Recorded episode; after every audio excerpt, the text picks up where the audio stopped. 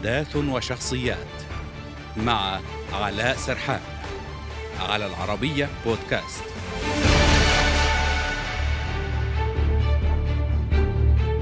أمريكية من أصل أفريقي تعتلي منصة مرموقة في البيت الأبيض. اسمها ضمن قائمة المرشحين لخلافة المتحدثة جين ساكي.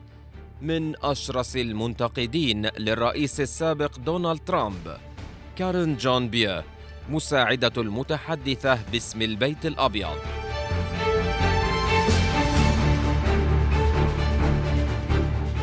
اعتلت منبر غرفة الإحاطة الصحفية في مقر الرئاسة الأمريكية بالبيت الأبيض لتصبح ثاني امرأة أمريكية من أصل أفريقي تطلع بهذا الدور بعد جودي سميث التي سبقتها في عهد الرئيس جورج بوش الأب عام 91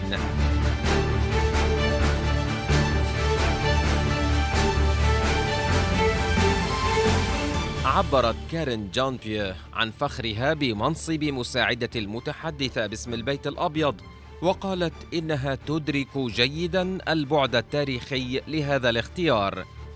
ولدت جان بيير في المارتينيك لأبوين من هايتي نشطت الأربعينية الفرنكوفونية طويلا ضمن جمعيات المجتمع المدني. عملت أيضا في حملتي الرئيس السابق باراك أوباما الانتخابيتين. وبرزت كناشطة في الحزب الديمقراطي خلال حملة الانتخابات الرئاسية للرئيس جو بايدن عام 2020 قبل انضمامها لفريق البيت الأبيض.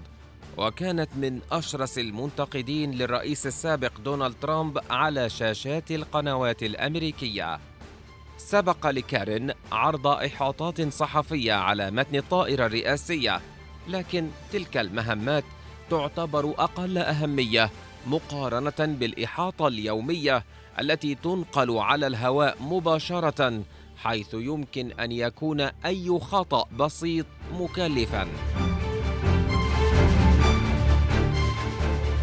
فرغم حرصها الشديد على البقاء على خط الخطاب الرسمي للبيت الأبيض بشكل دقيق إلا أنها لم تسلم من ارتكاب هفوات كقولها بالخطأ إن الولايات المتحدة تؤيد انضمام أوكرانيا إلى منظمة حلف شمال الأطلسي الناتو ليضطر البيت الأبيض لتصحيح تصريحاتها وهي الآن تختبر مهاراتها في محاورة الصحفيين أمام الكاميرات. فاسمها ضمن قائمة المرشحين لخلافة المتحدثة الحالية جين ساكي التي أعلنت نيتها مغادرة وظيفتها بعد فترة لا تتجاوز عاما واحدا.